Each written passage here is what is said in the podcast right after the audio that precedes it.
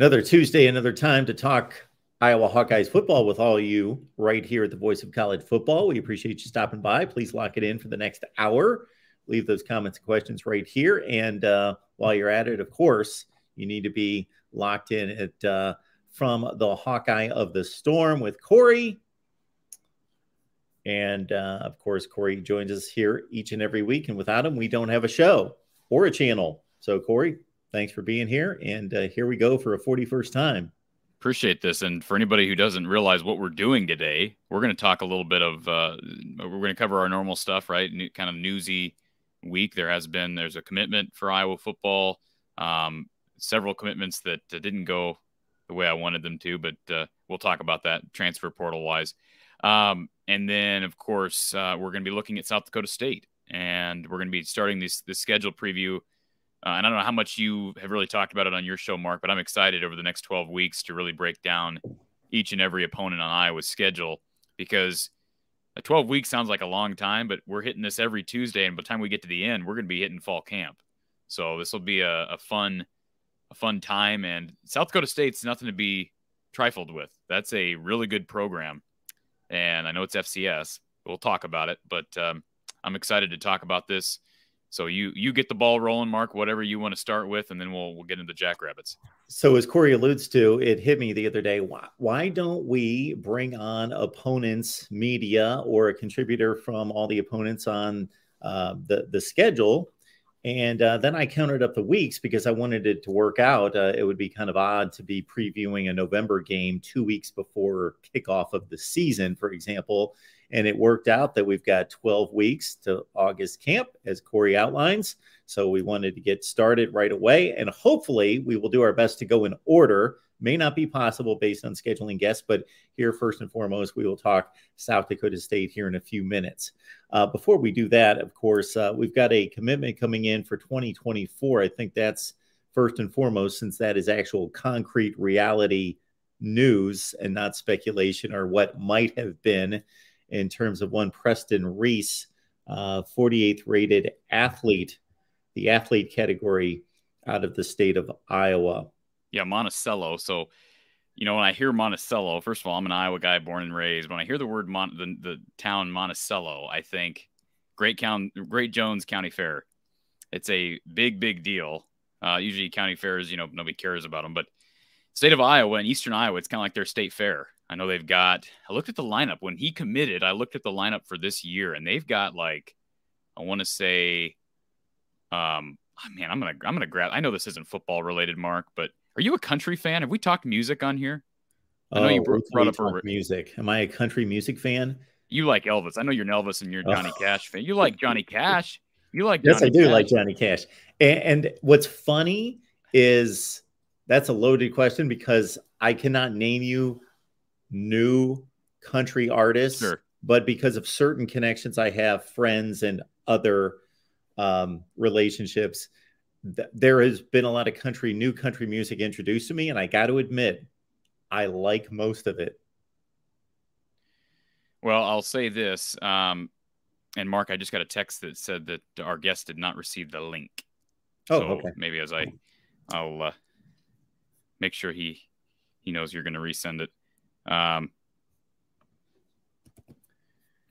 but yeah, so let me read you the lineup for. Uh, for the Great Jones County Fair, because this is what I think of when I think of Monticello. Uh, Hank Williams, you know who Hank Williams is, Mark. Certainly of course did. You know who Hank Williams Junior is. So he's going to be there this year. Brothers Osborne, Lee Bryce, Lady A, formerly Lady Antebellum, Blanco, Blanco Brown, Uncle Cracker, Tracy Byrd, some pretty big names there. Like, I know a lot of Iowa fans may be scared to admit it, but there's a lot of Iowa fans who are country fans. So Monticello is where you want to be if you're a country music fan. Uh, in late July, July, what, twenty-first through the twenty-fourth, I believe. So, but yeah, so Preston Reese, let's get to football. Preston Reese, um, he is, you know, somebody commented, you know, he's two hundred pounds. He's a little guy. I mean, he's, he's a, he's a sophomore. And I mean, I, I just, you can ask Don Patterson this. Back in the day, you didn't, you didn't offer sophomores in high school, Mark. That was unheard of. So times have changed. And, um, I do have a lot of faith in Seth Wallace, who I'm sure has been big in evaluating some of these because they got some pretty good defensive players, specifically linebackers, um, coming in here, twenty-three, twenty-four. Um, if you're going to offer a kid that early in the process, you probably are pretty sold on the fact that he's going to grow into a pretty darn good recruit. Um, he's got the height. I think he's listed at, what, six three. Uh, who knows? If he keeps growing, you know, you can always, you never really know. I mean, you can, I think you can transition from tight end to linebacker and vice versa pretty easily. So um, he's got two more years. Yeah, he's listed as an athlete. I think he's probably projected more so as a, as a linebacker at Iowa.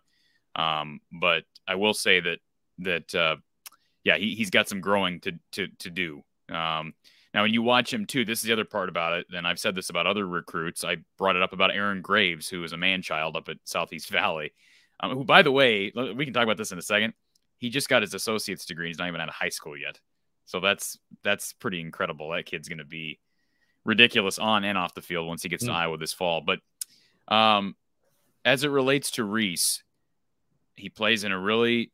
He, he plays at a very, I don't want to say a weak level of high school football, but Monticello, I don't know if they're two A. I'd have to, I'd have to confirm that. But, you know, it's hard to evaluate when you're going up against lesser, so much lesser competition. But he, one thing I brought up on my video earlier this week on my channel is that he exercises incredible patience for a, a high school linebacker. And, and maybe I'm, you know, I'm not a high school sports uh, fanatic, but when I watch recruits on tape, that's something that stood out about Reese, is he does exercise incredible patience. So, you know, one guy that that kind of makes me reflect back is Josie Jewell, who to me just seemed like the most calculated linebacker Iowa's had under Kirk Ferentz, and very physical, you know, really good athlete. Obviously he's had a nice pro career, dealt with some injuries, but very patient.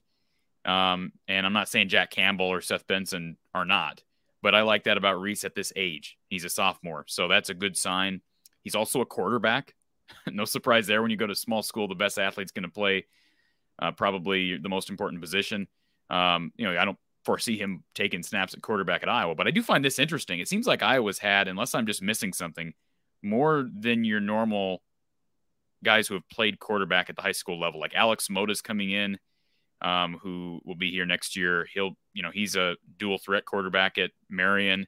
You've got, um, you know, Reese coming in. I believe there's one more. I mean, it just seems like they've got more quarterbacks on the roster. And I said that about Moda. Uh, and you could argue about Reese if he ends up playing offense. I, I don't think he will, but if he were to, it gives you some flexibility, right? I mean, if we want Iowa to be more innovative, and I'm not saying you throw a bunch of trick plays out there, but like having Marvin McNutt, a former lefty quarterback, I always thought Iowa kind of underutilized him in the backfield. Like, why not throw a double pass with Marvin McNutt? And maybe they did, and I, I'm just forgetting. But the opportunities there for some of these former quarterbacks, I think you could probably run something for them because they know how to throw football. Your rival is the one that does that, that turns linebackers into quarterbacks. Right. Exactly. And we're going to we're going to be talking. You're talking about Iowa State. I am. Joel Lanning. Yeah, Joel Lanning. And Joel Lanning, let's be honest, uh, is he in the N F L now? Did he make it? It's a good question. I'll look him up. When I see that athlete designation, before you outlined it, I was going to ask, is he a defensive back or wide receiver at the next level? Well, of course, as you mentioned, uh, this is going all the way out to twenty-four, so there's a lot of growth and development there.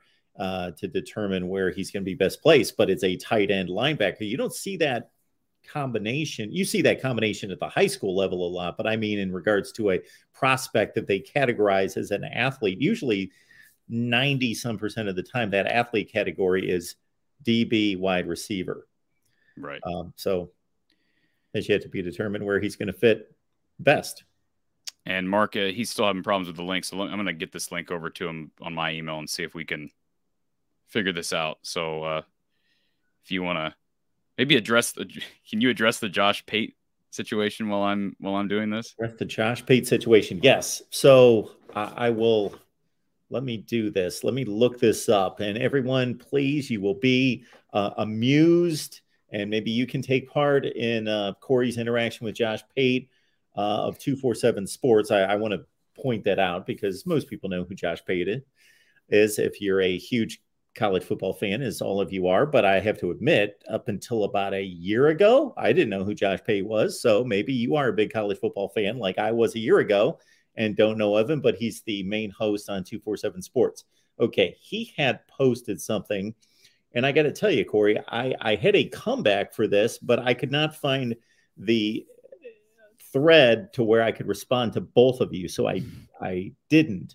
But um, Josh sent something out earlier today, I believe. It was a beautiful tweet. It was a beautiful tweet by Josh Pate. Okay, so this is going to be difficult. I don't think I follow Josh Pate.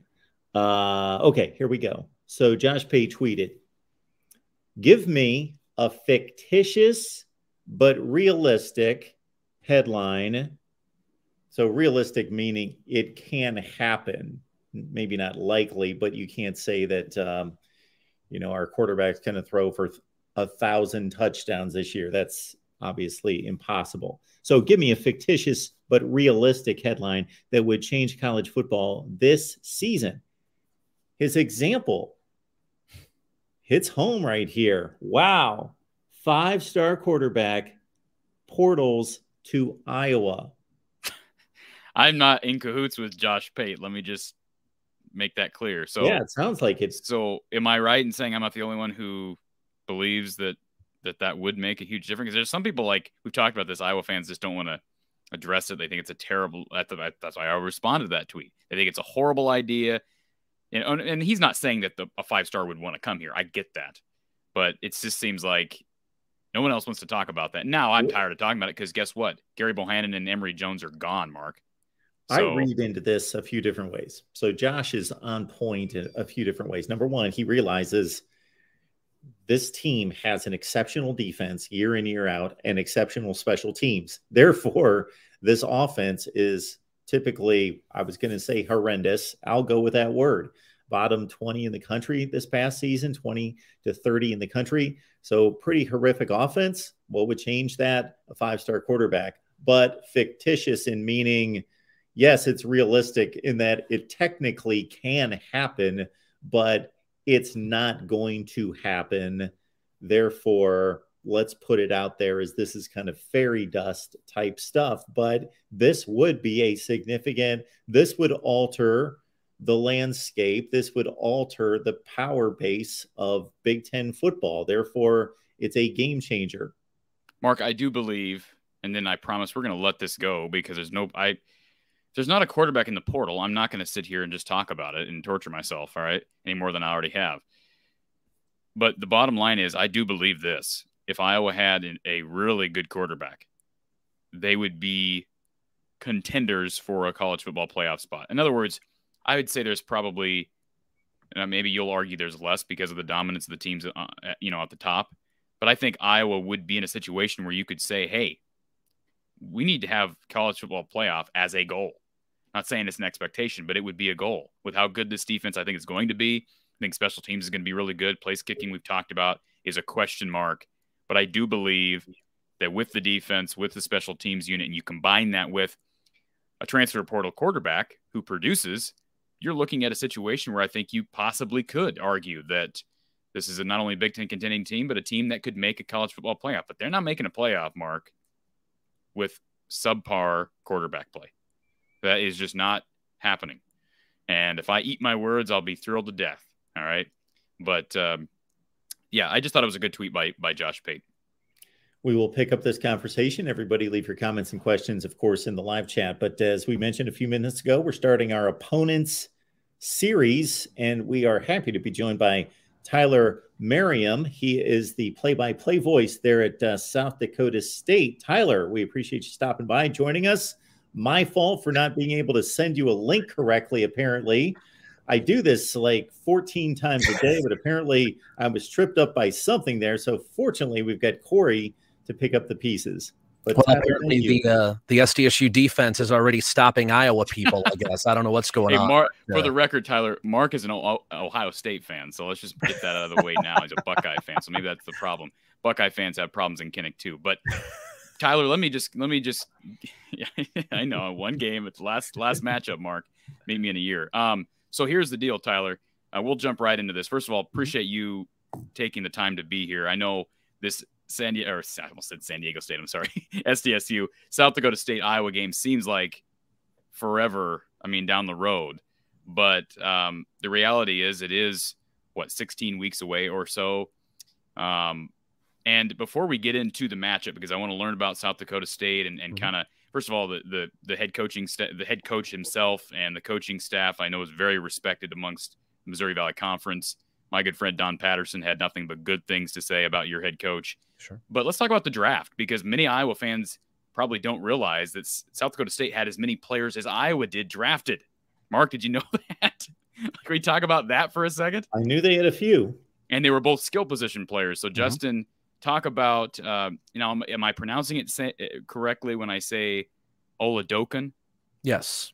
So talk about Oladokun and uh, his future with the Steelers, correct?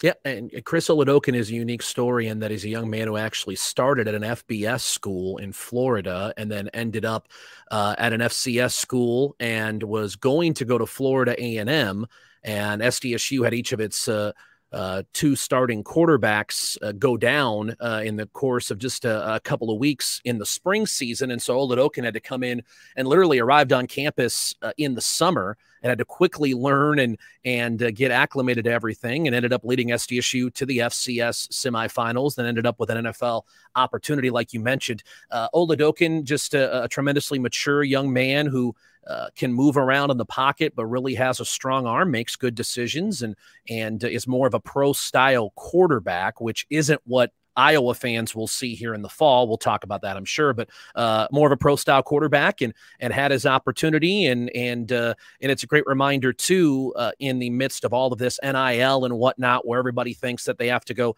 chase something at the Power Five to have sort of a uh, possibility beyond college athletics, that you can go to an F C S and still be able to succeed, and and that's Chris Oladokun's story. He's a great kid, and uh, we certainly wish him nothing but the best.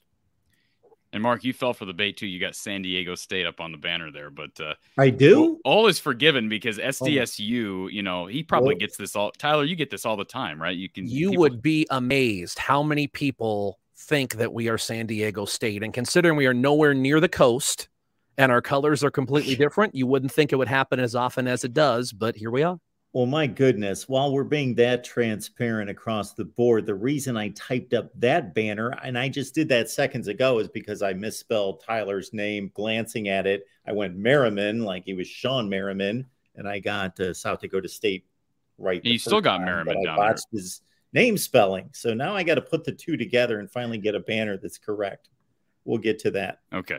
All right. So uh, we talked about uh, Oladokun. Yep. Um, How about Pierre Strong? I mean, that's a those are it's a big one-two punch offensively to lose. Um, and I, I looked through the draft history of the Jack of the Jackrabbits, and it's been a long. Have they ever? Have you guys ever had two guys drafted in the same year? Yes, but it's been a long time, and uh, and certainly Pierre Strong Junior You talk about losing Oladokun. It's a unique scenario in that, yes, the Jacks lose Oladokun, but they return at quarterback the conference offensive player of the year, who had gotten hurt in the spring, which is why Oladokun had to come in. So it's unique where you're losing an all-conference quarterback, but you're actually still maintaining someone as good as anybody in the conference at Q B.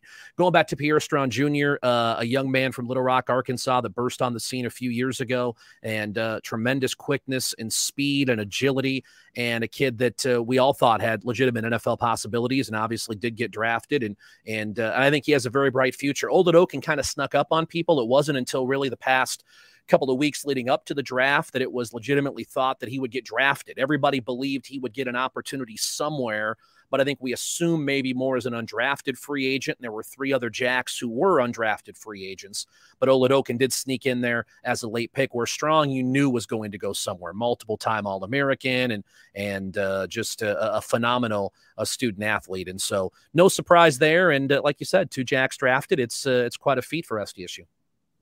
Absolutely, and I just want to say this. So, so Coach Don Patterson, everybody who listens to this show knows Coach Patterson. I'm guessing maybe, Tyler, you know who Coach Patterson is, yes, given his history at Western. Mm-hmm. Um, he just, when I mentioned to him that uh, you were coming on this show and they were going to be previewing Iowa, South Dakota State, mm-hmm.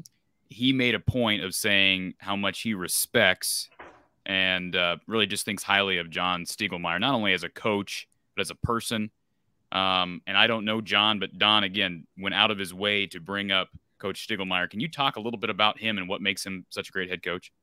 Well, uh, there's so many layers to John Stiegelmeier. I think first off, from the ten thousand foot view, you have to look at the fact that he is one of the more unique football coaches you will ever find. And I say that because it starts with the fact that he does not utter a swear word, to the point where his word of frustration, his words, his phrase is holy nutmeg, which is also his Twitter handle, which he doesn't use Twitter all that often, but he is on it. He will occasionally tweet, and it definitely comes off more like your grandfather tweeting than it does somebody of age. But uh, but Stig is a, is a down-to-earth guy. Um, he's somebody who grew up in a small town in South Dakota, northeast side of the state, Selby, South Dakota, who did have a foray into the F B S way back in the, the early eighties and just didn't like it. Just said, this isn't for me. You know, I want to spend more time with my family. I, I just I don't think that's something for me that I want to do. And so he his dream was to stay at his alma mater, South Dakota State. He's been here since the late eighties. He was a defensive coach for a decade and then became the head coach in nineteen ninety-seven. And one of the more unique parts of the Stiegelmeier story is he was with S D S U as the head coach when the Jacks were Division two in the North Central Conference and didn't have a ton of success. You know, had a couple of seven-win seasons, but in all the years of Division two, S D S U played in one playoff game and got routed way back in nineteen seventy-nine. They move up to the F C S. All of a sudden, uh, there's some infrastructure in place, improvements to facilities, scholarship improvements, and suddenly this program takes off. And now uh, you're talking about uh, an unbelievable run of success with multiple postseason appearances in a row, uh, F C S semifinal trips in four of the last five postseasons, a trip to the national championship game in the spring. And so Stig led all that. And again, it's more of a, a, a down-to-earth approach. And he's very adamant, too, in, in that uh, he's the head coach. You know, he's kind of like the C E O. He doesn't get to have his hands dirty and everything, so he relies a lot on his assistants. But uh, he really is a throwback of sorts. And and just a, a unique guy. He calls uh, and the Jacks do some of these things too, but trick plays and and uh, the the wildcat formations and whatever. He will jokingly refer to that as communist football. You know, he believes in the I formation and three yards in the cloud of dust. Now, like I said, the Jacks will still run their trick plays, but that's what he would refer to some of that stuff as. So very unique guy, but again, stand-up individual, very heavily involved in the F C A and and uh, Feeding South Dakota is a huge charity here. He's got his name on, so does a lot of things like that. And uh, highly respected uh, in the state. Absolutely. And, um, you know, I just want to kind of get some of these housekeeping things out of the way first. Mm-hmm. First guy that kind of came to my mind when we were discussing this matchup was Brandon Snyder, who was a really good safety at Iowa, transferred to South Dakota State. So there's a connection there. I know he's moved on now and is coaching mm-hmm. high school football. Um, F C S versus F B S, you know, you, obviously it's, you're going to, you're going to be hard pressed to find a team, um, that has a great record against F B S comp competition, but South Dakota State has had its share of success against F B S teams. I think of a couple of years ago, taking Minnesota down to the wire. And just last year, for people who want to reflect back on Iowa's game against Colorado State, Iowa struggled against the Rams for much of that game. If you recall, they were down at halftime, mm-hmm. um, end up coming back in that game. But let's be honest, South Dakota State dominated Colorado State forty-two to twenty-three last year.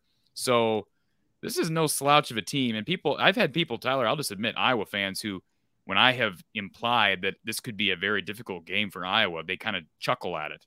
And I just think, I don't, I, I don't know what, I don't know how you do that. Did not learn from two thousand sixteen when Iowa lost at home to North Dakota State. But this is a, a game, correct me if I'm wrong, the Jacks went to the semifinals of the F C S play, playoffs last year. Yes. All right. This is one of the best F C S programs in the country. So what does uh, South Dakota State bring to Iowa City that you think could potentially cause Iowa some problems?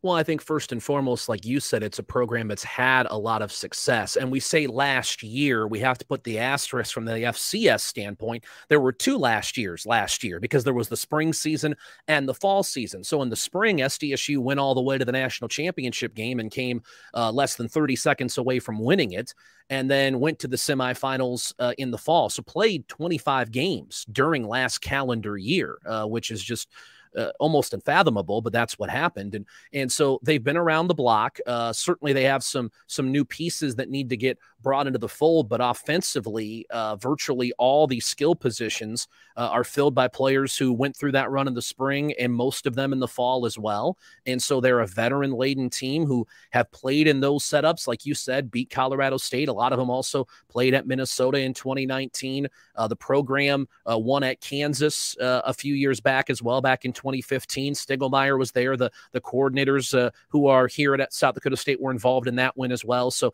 this isn't their first rodeo. Look, they may go to Iowa and lose. There's no question. That's, that's indeed a possibility, but it's not going to be because the moment's too big for them, like they've never been on a stage like this before, because as we said, they've been on this on many occasions, played well, and, and, and had some wins. So I think first and foremost, they're going to come in believing that they can win, because recent history indicates they can compete and they can win. Put up forty-one against T C U a few years ago too. And by the way, here's another thing that I, I we've never talked about on the show, Mark, but Tyler, I'm, a, I'm an Ames guy. So I live in Ames. Mm-hmm. um, I recall, was it two thousand eighteen, the, the canceled game with Iowa State? Am I have the, the year right there, twenty eighteen? I believe that's the correct year, yes. We uh, we waited out a beautiful morning and afternoon in Ames to get to the evening, and then uh, got, I think, four minutes and five seconds into the game, and Iowa State had just scored to go ahead seven nothing, and then the heavens opened up, and lightning and rain and downpours and monsoons, and we never got to play the rest of that football game. What I want to know, Tyler, and I remember asking this question at the time, and I know there's logistics. I get that, that there's T V networks to deal with and all these other things. How hard can it be to schedule a game for Sunday?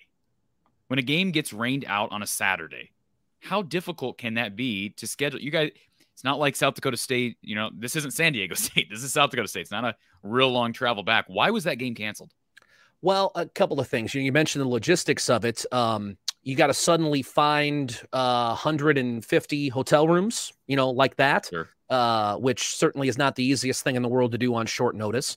Uh, and I think the next step, too, partly was with all the rain and whatever, what sort of shape would that field be in? And, and then, like you said, there were television logistics and operations crews and things like that.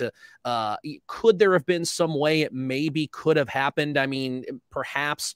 It would just have been a logistical nightmare for a lot of folks. And we take it for granted because we're like, we'll just put the teams out there and let them go. Uh, there's a lot more to it. And let's face it, too. You have uh, a bunch of student athletes who on both sides, you know, particularly S D S U, have uh, uniforms and whatever that are just dripping and cluttered and whatnot. Well, now you got to get them all clean and whatnot. Yes, you would like to think that can be done, but you're asking a lot to when you also clean Iowa State stuff. You know, that's three hundred sets. I mean, there's, there's there's a lot of things that go into it. So uh, it's not as easy as as those of us who don't have to worry about those things might think it would be. Was there discussion? Yeah, you remember? Football. Go ahead, Mark. Yeah, we just want to see football. Exactly. Yeah, there's a ton of logistics there. Although the COVID season did show us that maybe some of these programs and logistics are a little bit more flexible than than we had thought. But yes, there's there's a lot to consider, even beyond what you've described that uh, most people don't consider.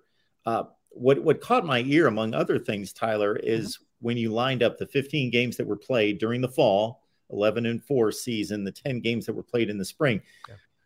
Have any players commented on the wear and tear that they took? You know, that was a, a, a talking point during COVID about the, the conferences that talked about moving to spring and then turning around in the fall, whether that uh, has been discussed now that it's been, it, you've gone through the gamut.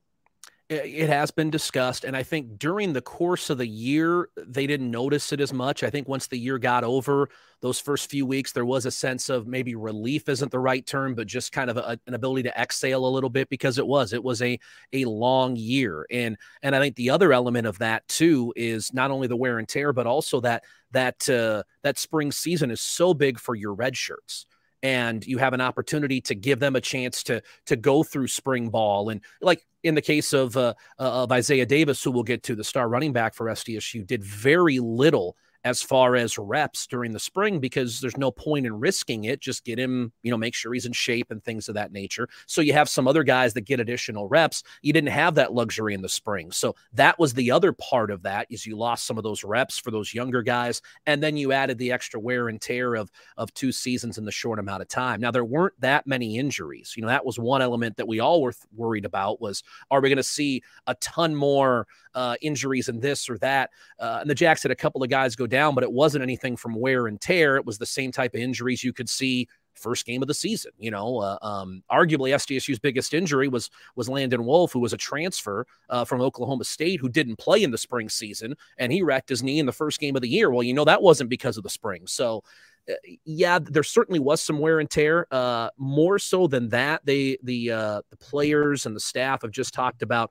how nice it is to have a regular spring again, because we haven't had that in a couple of years with the the COVID nineteen and with the moving the year to the spring. But there's no doubt uh, there were some guys that were happy just to be able to, to catch their breath a little bit after playing twenty-five games in a, a span of, of really ten months. Corey had mentioned the Colorado State matchup from last season. Obviously, the, the big matchup, and when I say big, I mean for most of our viewing audience uh, locked in on the F B S, is Iowa. Is there a strategy approach to the non-conference schedule for South Dakota State um, in regards to who they would be looking to play non-conference and specifically in the F B S? I think as far as the F B S is concerned, in some respects, it's who'll have you, you know, because there are schools that don't want to play an F C S, and there are schools that uh, are aware of what the North Dakota States and the South Dakota States have done and and don't want to uh, to play an S D S U. And there also have been a couple of cases where S D S U has entered into a contract with a school, and that T C U game was one of them. That was a contract signed with Minnesota. And Minnesota decided that uh, uh, for a variety of reasons, they were moving games around and whatever, they sold that game off to T C U. And so there have been cases like that where things have changed. And so you're somewhat at the whims of, uh, of other people when you're the F C S school against the F B S. But uh, if possible, regional foes are always favored, because the Jacks do have a decent following. So if you can play Iowa, you can play Iowa State, you can play Nebraska. And the Jacks originally had a three-game series with Nebraska that was to start in twenty twenty. Well, that was, of course, COVID, and so that didn't happen. And and so then there's been some some changing around with that and trying to figure out how to fill the gaps there. So uh, if it can be a regional foe, that's certainly ideal. And uh, and like you've said, Minnesota's been on the schedule a couple times, uh, Iowa State recently, and then this game coming up uh, with Iowa will be nice as well for for fans, because it's about uh, six hours or so from campus, you know, so it's not a, a horrible drive by any stretch. Not to switch gears, because I know we're kind of jumping all over the place, Tyler, but um, we talked about Strong and replacing him. Mm-hmm. um, I was just glancing through last year's results, and a lot of youth behind him. Mm-hmm. Um, who replaces him? Is it going to be a two-headed monster? I'm assuming Johnson and is it Davis that are back? Is it going to be a two-headed monster? Or do you see um, Stiegelmeier changing things up as far as run pass more? Or what's your outlook there? Well, a couple of things to note. First off, you know, Davis and Strong were a two-headed monster, and Davis was a freshman All-American in the spring, and then they really thought was destined for big things in the fall, got injured in the non-conference and missed uh, a good six, seven weeks, and then came back and was a factor late in the year, but missed a lot of the season. So his numbers were certainly impacted by missing over half the year due to injury. But he he is certainly somebody that uh, immediately came on everybody's radar. If you go back and watch the national championship game, he has a couple of tremendous touchdown runs, including a, a, a, an unbelievable stiff arm he throws on one of them. He'll be the lead back. Uh, Amar Johnson Uh, had a nice season as the number two behind Strong Junior or even number three when Davis came back, and he's more of a scat back. Davis is a little more physical but still has good speed. They'll use both of them. The other individual, too, in the middle of this uh, are Mark Gronowski. Uh, Mark Gronowski uh, was a running quarterback, and the Jacks don't necessarily run option with him, but they'll do some read option, you know, stuff where he can hand the ball off or keep. And uh, he had a lot of success running the football during the spring season before his injury. And so where with Oladokun, again, they ran more of that pro-style offense where he didn't run the ball very much. With Gronowski, one would assume they will go back to what they did a lot in the spring season, which is use Gronowski as a running threat and, and open things up more in that vein. So you'll have Davis, Johnson will certainly be involved, and then Gronowski in the running game too. So almost, I guess, a three-headed uh, monster in the running game. And is it Jackson Janke? Am I pronouncing Yankee. that? Yankee. Yep, the Yankee twins, Jackson wow. and Jaden Yankee. And what position does Jaden play? They are both wide receivers. They'll start at that position. Jaden is nine. Jackson is ten. So you uh, you have to remember the X is the uh, Roman numeral for ten, and that's Jackson. That's our little wow. cheat sheet, guys, if you get calling. And Jackson caught balls for like what under just under twelve hundred yards. Mm-hmm. uh, was that in the spring, or I don't remember which which year I was looking at, spring or fall? Jackson would have had a, a better fall, but had a good spring too. Uh, Jaden would be a little more of your spread the field deep threat, where Jackson's a little more physical, and, and they like to use him in the screen game. And uh, they're not a team that's going to drop back, send five receivers out, and pick you apart. That's not the way that with Mark Gronowski they're going to play. They're going to be run first. They like their options at wideout with the two Yankees and then Wolf, whom I mentioned earlier, uh, who missed all of the fall season, who can really be a burner. And then two very talented tight ends, including one who uh, certainly has N F L future. And uh, the guys around here talk about his N F L talent, and they should know with Dallas Goedert, the Philadelphia Eagle standout who came to the program a few years ago. They think Tucker Kraft can be just as good as Goedert, and uh, to have him and Zach Hines in the fold, they just have a, a lot of weapons. They're not going to throw the ball fifty yards downfield, but they'll try to be physical and, and be precise in how they attack a defense. Mark, I will throw this to you and give you a moment, but I'll just say this. This game worries me more than the Nevada game worries me. Um, and certainly if Jay Norvell had stayed at Nevada, that potentially, just given the connection there, you know, he, he'd have some amb ambition to win that game more so than maybe he typically would. Um, if South Dakota State's going to win this game, I think this is a twenty-four twenty-one type of game. Um, Tyler, I could be wrong on that, but you are probably, you're a Midwest guy. You're probably familiar with Iowa's offensive struggles. Mm-hmm. There's no, you know, the, the elephant in the room is, you know, I'm going to bring it out because it is Iowa's traditionally over. And I'm talking last five years has had one of the worst offenses in the Big Ten. Last year had one of the worst offenses overall in the country of all, all F B S schools. And I'm just thinking if, if Iowa can't run the ball, not to simple oversimplify this, but if Iowa can't run the ball, you ain't going to score a lot of points. All right. That's just the bottom line. We've seen that unless Iowa can create a ton of turnovers. And given what you just described about Stiegelmeier and how he wants to play, my guess is without looking at the numbers that the Jackrabbits are not a high turnover volume team. So even though I think Iowa's defense, we talked about this before you jumped on, defensive backfield is going to be loaded. Mm-hmm. Um, a lot of experience, a lot of young talent. Iowa's linebacking core may be the best in the Big Ten. Mark may debate that, but the three guys they have coming back will be ter terrific. I think all of them will play in the N F L. But again, if you can't run the ball, this is going to be a game South Dakota State has a chance at winning heading into the fourth quarter. Mark, you remember the twenty sixteen game, and during a, a twenty sixteen season that was very much hyped, Iowa coming off the, the one play away from the playoff game against Michigan State the year prior, and then losing at home against the Bison. And I'm not saying that's going to happen.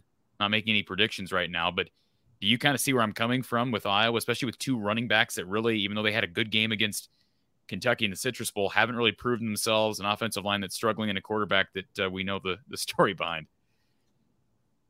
That's been the recipe for, uh, you know, these, these F C S wins over the Power Five have not come against generally the worst of the Power Five. They've come against really good programs. Um, Tyler cited um, a close call against Minnesota, a team that finished in the top ten in the nation two years ago and eleven and two. Uh, you know, some wins by uh, North Dakota State, uh, specifically against uh, Kansas State comes to mind. And, you know, again, you know, maybe not the top rung of the F B S or Power Five, but very capable, good teams. And so, and the recipe that you're drawing up is, is the recipe I think we can all foresee is that, yes, if S D S U sells out on the run, and maybe they don't even need to sell out on the run and compromise um, the secondary, but however they feel they they size up against the run and and do that and then put it in Spencer Petrus's hands, um and he's he's capable, but he's not a consistent, as we have seen, sixty-five percent thrower of the football. It's it's hit or miss, and yes, and then you take care of the football, take the air out of it. You know, you're you're looking at most of these games that have been won or played close by Uh, both South Dakota State and North Dakota State and others uh, at the top of F C S, they've typically been in the high teens, low twenties. And South Dakota State has, I think, a top fifteen rush defense, if I recall. Um, so again, it, it, the recipe is there. You're going to have a coach that's not going to be phased by heading to an F B S school with a ton of, I mean, look at what happened with Minnesota last year, Mark. I mean, I understand Bowling Green is F B S, but that was a really good Minnesota team that, uh, you know, knocked off Wisconsin late in the year. That was a really good Minnesota team and had a hiccup against a mediocre Bowling Green team early in the season. So people, I'm, I guess what I'm saying is I, I hope Iowa fans aren't looking past this game. I'll say this, Tyler, you're looking at it from a different perspective. Iowa loses this game week one. It's it's torches and pitchforks heading into the Cy Hawk week. And there's just no question about it. So um, from your experience, um, and maybe you you haven't watched Iowa enough, but is there a facet of Iowa's offensive woes, specifically the passing game or the, the lack of pass protection I'm talking about last year specifically, that you really feel that the Jackrabbits can take advantage of specifically? I don't know if there's something they can per se take advantage of, like you look and say, well, this is a huge discrepancy that S D S U can dominate. I think definitely the Jacks in an ideal world would like to force Iowa to throw the football. You know, it's the old saying, dictate, don't let Iowa dictate when it throws the football. S D S U would like to dictate when the Hawkeyes do that. And I think if, if that's the case, the Jacks will feel pretty good about themselves. I think you laid out the, the recipe for how the Jacks are to potentially win this game. Take care of the football, establish the run, control the line of scrimmage. It's much easier said than it is done, but that's how N D S U did it when it went in there a few years ago. Yes, much different team, but uh, but nevertheless, that's I mean that's the deal, and you have to take care of the football. You know, that's going to be the other element in this too. And so if the Jacks do take care of the football and and just I think hold their own, I think that's the other thing is is it's hard to imagine S D S U going into Kinnick Stadium and dominating the line of scrimmage. But that's not necessarily what the Jacks need to do. Just don't get dominated. You know, hold your own, give yourself an opportunity. That's one thing that the Jacks do have a lot of new faces on the defensive line because of the COVID scenario. Uh, they had a lot of, uh, uh, you know, additional year seniors who graduated after last fall. That class uh, of defensive linemen did a great job in allowing the linebackers to sort of roam free. And Adam Bach, who's an Iowa kid, uh, is a phenomenal tackler in the middle of that Jackrabbit defense. You have some new faces up front. Can they keep the linebackers' feet clean, if you will, to allow them to pursue and make one-on-one tackles? Or will that offensive line be able to get to the second level? And if they do, now all of a sudden Iowa's run game is going to make things very difficult for S D S U. So I know we're a long way away. We're projecting a ways out, but I think that's sort of uh, where it comes to mind for me is the Jacks just need to compete on the line of scrimmage, not get dominated up front. And then certainly on the other side of things, if, if they can find a way to force Iowa to throw the football more than it likes, then I think John Stiegelmeier would take his chances. And a couple things to just piggyback off that. twenty sixteen, I remember this game vividly. I was at a hotel up in Okoboji, uh, and I remember thinking, holy crap, like North Dakota State's actually winning the line of scrimmage. Mm-hmm. And so, again, going back to that offensive line, the one dominant piece of that offensive line was Tyler Linderbaum. He'd gone. Okay. I was trying to figure out where to pull these different pieces. You lose Linderbaum, you lose Kyler Schott. Now Cody Ince walks away from football. That's a lot of experience you're taking off the field and from an offensive line that wasn't very good last year. So I wouldn't dismiss the fact that South Dakota State can cause some serious problems in the backfield for Iowa. I think the key is, and yes, I, we're projecting this forward. It's May tenth here, but the key, I think, really is Iowa has to stay on top and never, ever give South Dakota State even the slightest idea that they're in this game. Because the longer you let this type of a team hang around, it's mm-hmm. what they did with North Dakota State, and we know that happens all the time. Mm-hmm. Happens. It happened with the Iowa-Richmond March Madness game. Iowa let Richmond hang around. They start to believe they could win. Um, Iowa had the bugaboo defensively, the one real bugaboo for that defense last year. And I'd have to, I'm going to go back and trace this at, at some point and talk about it on a, on a future cast. But um, Iowa had the bugaboo of letting teams score on their opening possession almost every game. And I have no idea why that is, but Mark, you may remember that Iowa just consistently allowing the opposing team to score on its opening possession. And it seems like they figured things out and like almost didn't give up anything the rest of the game. But you do that against a team like South Dakota State, even though that made me, you know, maybe that's just kind of, um, you know, the same old, same old for the Hawkeyes. you're going to give a, a, a bunch of kids who, you know, maybe they believe they can win heading in, but maybe there's a, a doubt in the back of their minds. If they get up seven zero early on the road and shut that Kinnick crowd up, it's going to be bonkers in early September. There might be some belief that they can they can get it done. And I will say this, too, as, as great as people, I know people love Riley Moss, and I like Riley Moss. I'm happy he came back. I think he ne needed another year, but he was defensive back of the year last year in the Big Ten. But he had problems even against non-Power five schools, specifically Kent State, giving up the deep ball. So, you know, you, you if Iowa's defense comes out stagnant, allows an early score, and you can hit Iowa on just one deep ball, maybe target Riley Moss. And Stiegelmeier, he's been around the block long enough. I'm guarantee you, Mark, he's going to do that. He's going to take a shot at Riley Moss because there will be no other tape for him to look at other than last year's tape. And Don Patterson has said it on the record that Riley has had the tendency at times to give up the deep ball and not be disciplined enough. So he needs to work on that. But I'm just saying they're probably, I would not be surprised if S D S U takes a shot his direction, and you only have to hit on one of them. So I guess that, you know, the margin, I just see the margin for win versus loss in this game for Iowa is a lot thinner than people anticipate. Um, on the other hand, we saw last year Iowa in its opener against Indiana knock off a couple big plays, force Michael Penix into problems, turn the ball over, um, and Iowa just never even looked like they were going to uh, allow Indiana back in the game. So it is possible that Iowa could jump on them early. But until we see some some uh, form of offensive uh, production across the board, and especially given you're losing your best offensive player in Tyler Linderbaum, I have serious doubt that Iowa is just going to run away with this. Iowa jumped on two opponents last year, Maryland and then the game that you mentioned against Indiana, and most of that had to do with turnovers. I think five interceptions against Maryland and the two quick pick sixes against uh, Indiana. Otherwise, they're playing in tight games. And if you play out the scenario, just the math and the metrics of going down seven to nothing, how many times you have to score at least two touchdowns to be not within one play of giving up the lead, potentially. How many times does Iowa score two touchdowns offensively in a game? Well, if Plus. I recall, they've scored, and this is a real stat, I'm, I'm bringing this back from recollection from our conversation with P Coach Patterson. They have they scored eight total offensive touchdowns in their last six games. Think about that for a second, Tyler. Wow.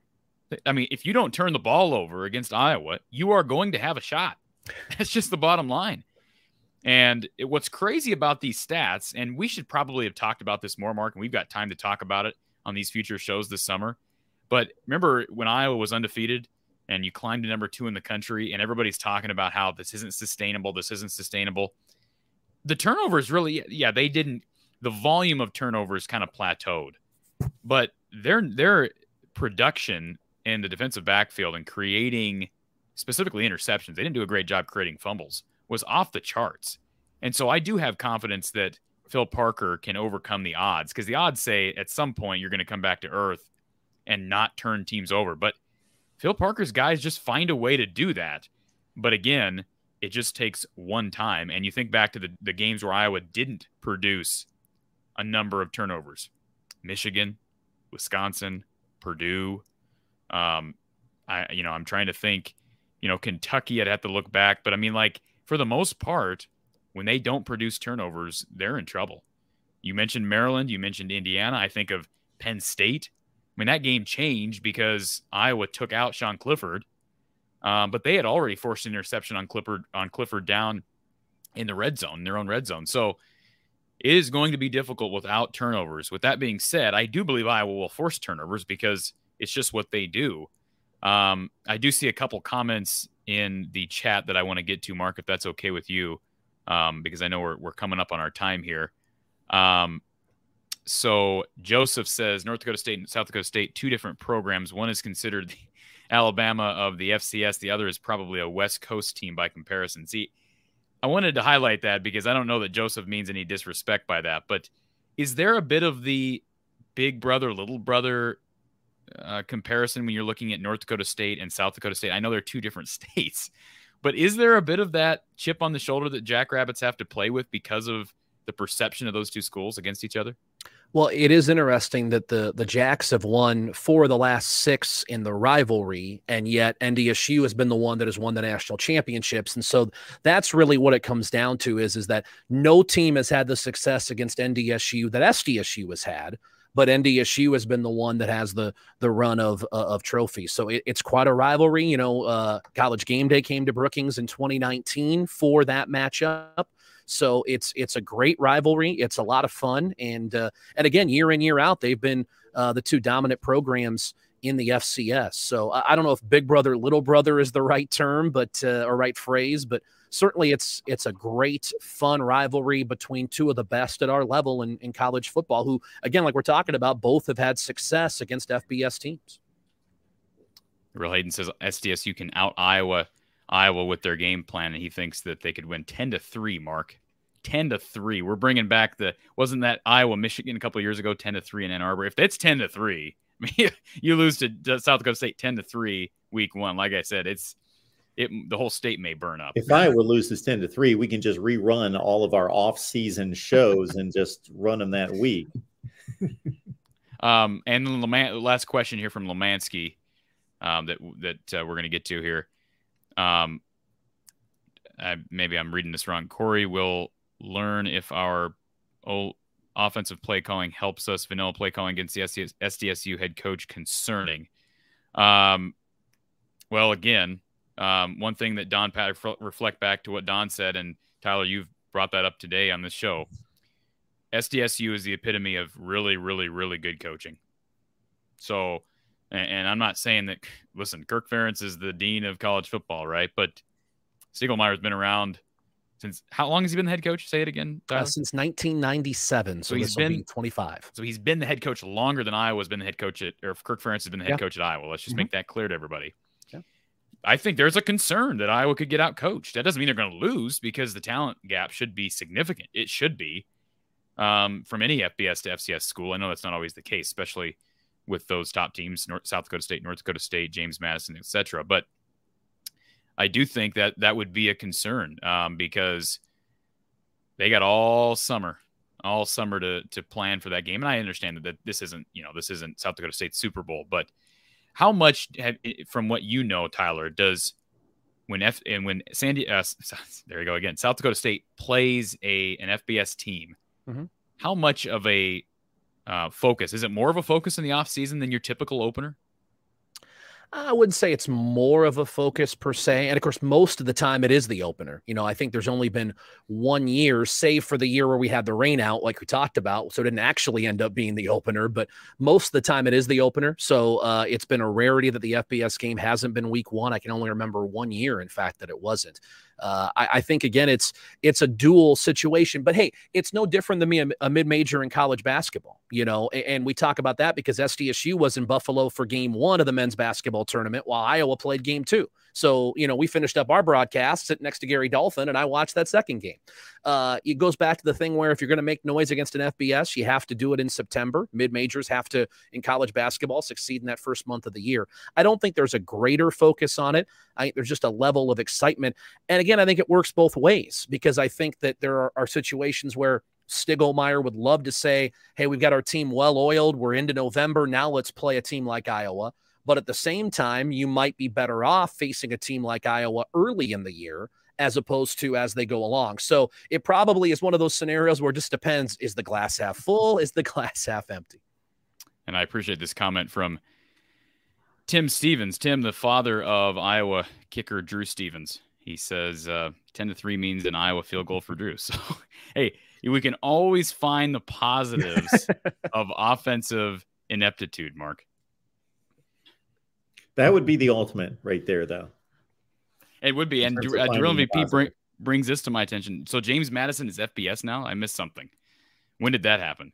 This year. Okay. All right. So I didn't and really Sam Houston's in the process of going up, too. Yeah, it's the F B S is uh, is growing. And, of course, you have schools like Coastal Carolina and, and Georgia Southern. I mean, the, the F B S is a much different world. The F C S, I should say, is a much different world than it was just a decade ago. So who are the, the top dogs now? North Dakota State, South Dakota State, Eastern Washington, Montana, Well, Montana is. State just went to the national championship game, you know, Montana and beat S D S U. So okay. Montana State, Montana, uh, they were probably the two best teams out of the Big Sky last year, realistically. Weber State's had a nice run. And then Eastern Washington certainly in there, too, not to discount them. And the Missouri Valley, Northern Iowa is probably Absolutely. right there with S D S U and N D S U as well. Uh, the Valley had five that went to the twenty-four team F C S playoffs last year. So they'd be right up there as well. And then uh, – Uh, yeah, you have Jacksonville State out of Alabama's had a nice run here as well. They've been seeded a number of times, and uh, Villanova uh, has been very good up in the Northeast. Of course, they play in the F C S as well. So, but uh, but yeah, certainly the Missouri Valley is is considered,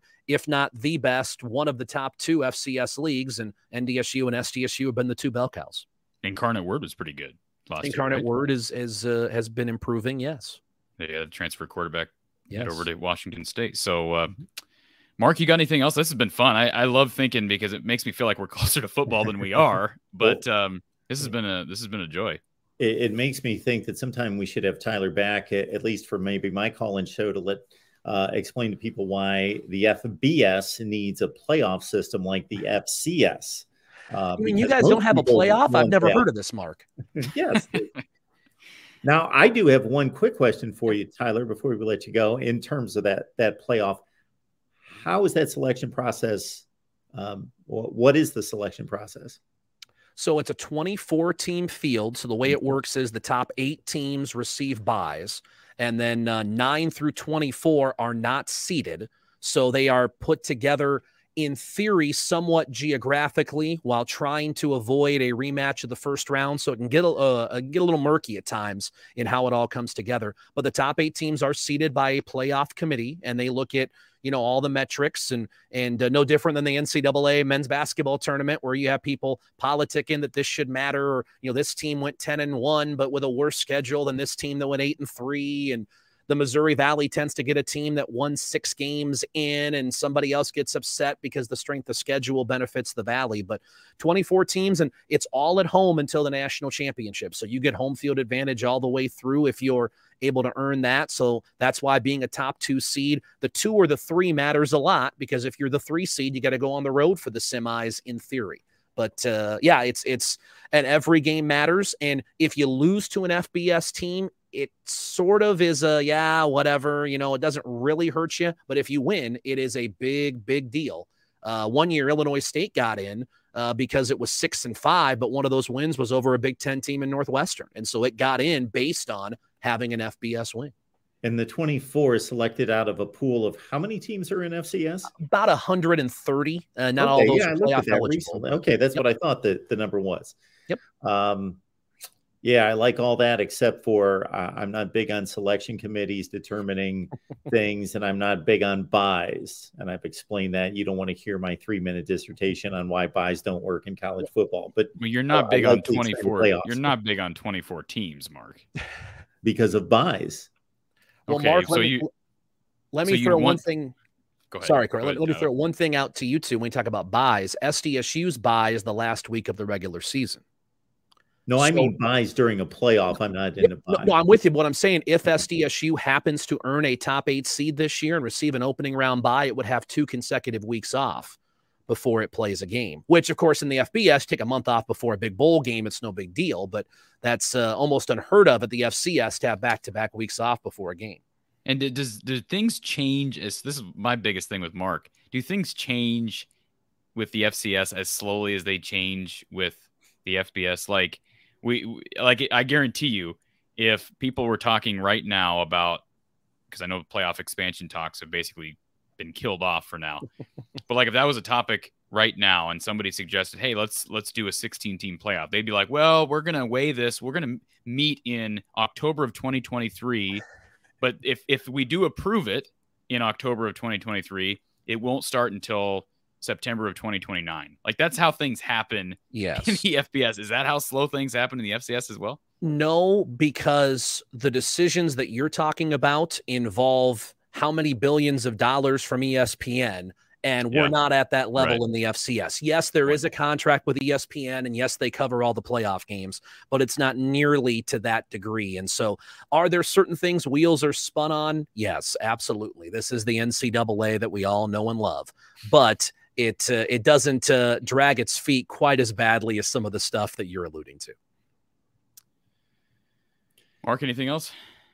We want to thank you, Tyler, for your Absolutely. graciousness, for your time, for allowing us to misspell your name. That would be me. Your school. And uh, yes, it was, I don't know how many times that ran through my mind about looking at South Dakota State and thinking San Diego State, but then I actually uh, executed it in the moment. Uh, that's that's how that just transferred. So thank you so much for putting up with all of that lunacy off the top that's uncalled for. So we appreciate that. We would love to have you back uh, the week of the game uh, to preview it uh, when it's up close and personal at that point. If you can match the appearance fee I'm getting today, we can certainly negotiate that, gentlemen. Well, Mark's well, covering the fee today, so we'll see about the one in September. No, be happy to do it, guys. It's fun to it's fun to think about, like you said. I mean, we're in uh, we're obviously in spring sport mode here on campus, but it's fun to think about football. It's right around the corner. Thank you so much, Tyler. We appreciate Thanks, it. Tyler. Take care, guys.